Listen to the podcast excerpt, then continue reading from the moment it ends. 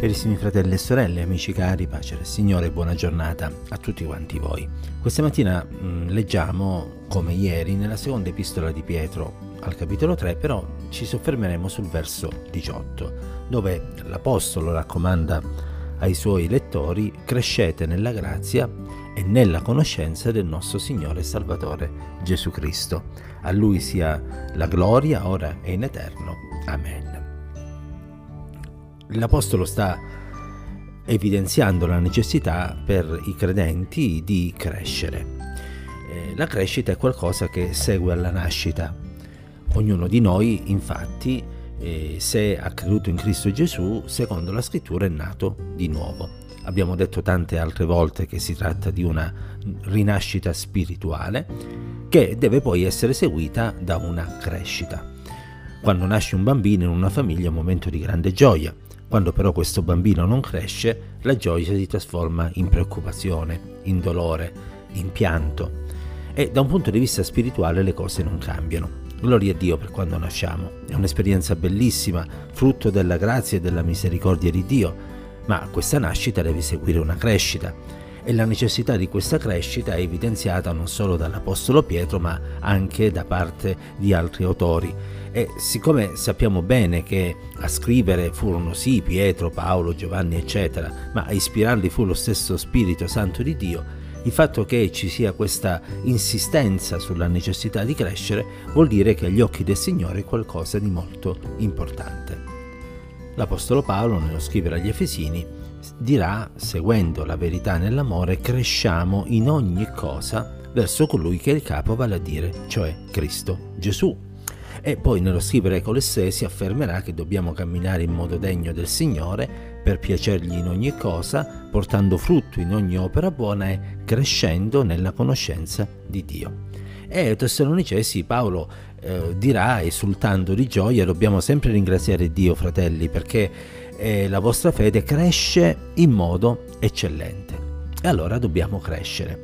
Il punto di partenza è che al momento della nuova nascita noi dobbiamo innanzitutto nutrirci del puro latte spirituale, affinché, come dice Pietro nella sua prima epistola, al capitolo 2 al verso 2, cresciamo per la salvezza.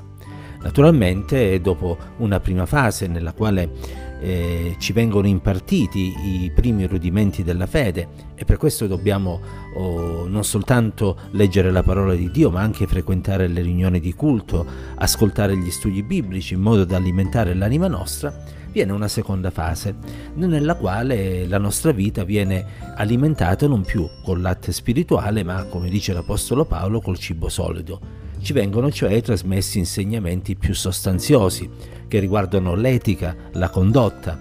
Sì, perché prima dobbiamo imparare chi è Dio e quello che Egli può fare per noi, ma dopo dobbiamo anche imparare come ci dobbiamo comportare, in modo non solo da piacere a Dio, ma rendere una buona testimonianza.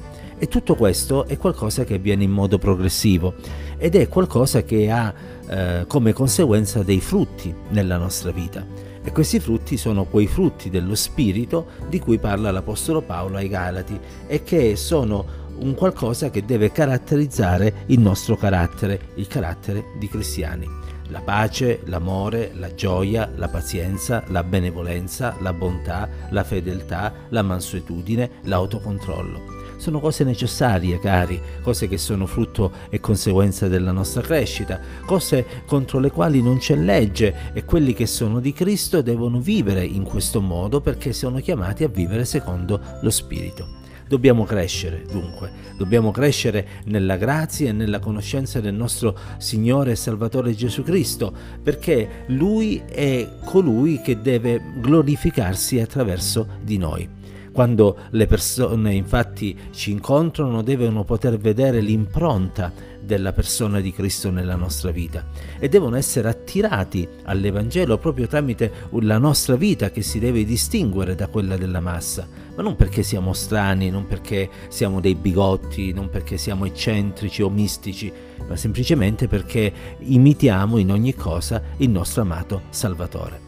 E allora oggi vogliamo oh, prendere un impegno per la nostra vita, quello di crescere. Vogliamo ringraziare il Signore se siamo nati di nuovo e se non lo siamo perché aspettare oltre stamattina? Vai ai piedi del Signore, chiedi perdono per i tuoi peccati, chiedigli che Egli ti renda una nuova creatura, inizierà un percorso straordinario, inizierà quell'opera buona di cui Paolo parla ai Filippesi e che Dio porterà a compimento ma se siamo nati di nuovo dobbiamo ora fare quei passi progressivi che ci porteranno a raggiungere la perfetta statura di Cristo Gesù e ad essere quei credenti maturi, perfetti, di nulla mancanti, di cui il Signore si potrà servire per la sua gloria e per la salvezza delle anime e anche per l'edificazione della comunità locale dove ognuno di noi vive. Sì, perché la crescita poi è ciò che ci porta a servire il Signore in modo attivo, a servire i fratelli, le sorelle e ad essere impegnati in modo da collaborare con quanti altri sono stati salvati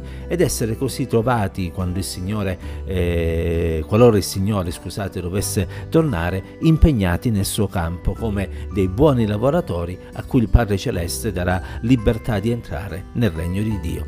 Possa la pace, l'amore, la presenza, la grazia e l'aiuto del Signore essere al nostro fianco ancora oggi. Dio ci benedica insieme.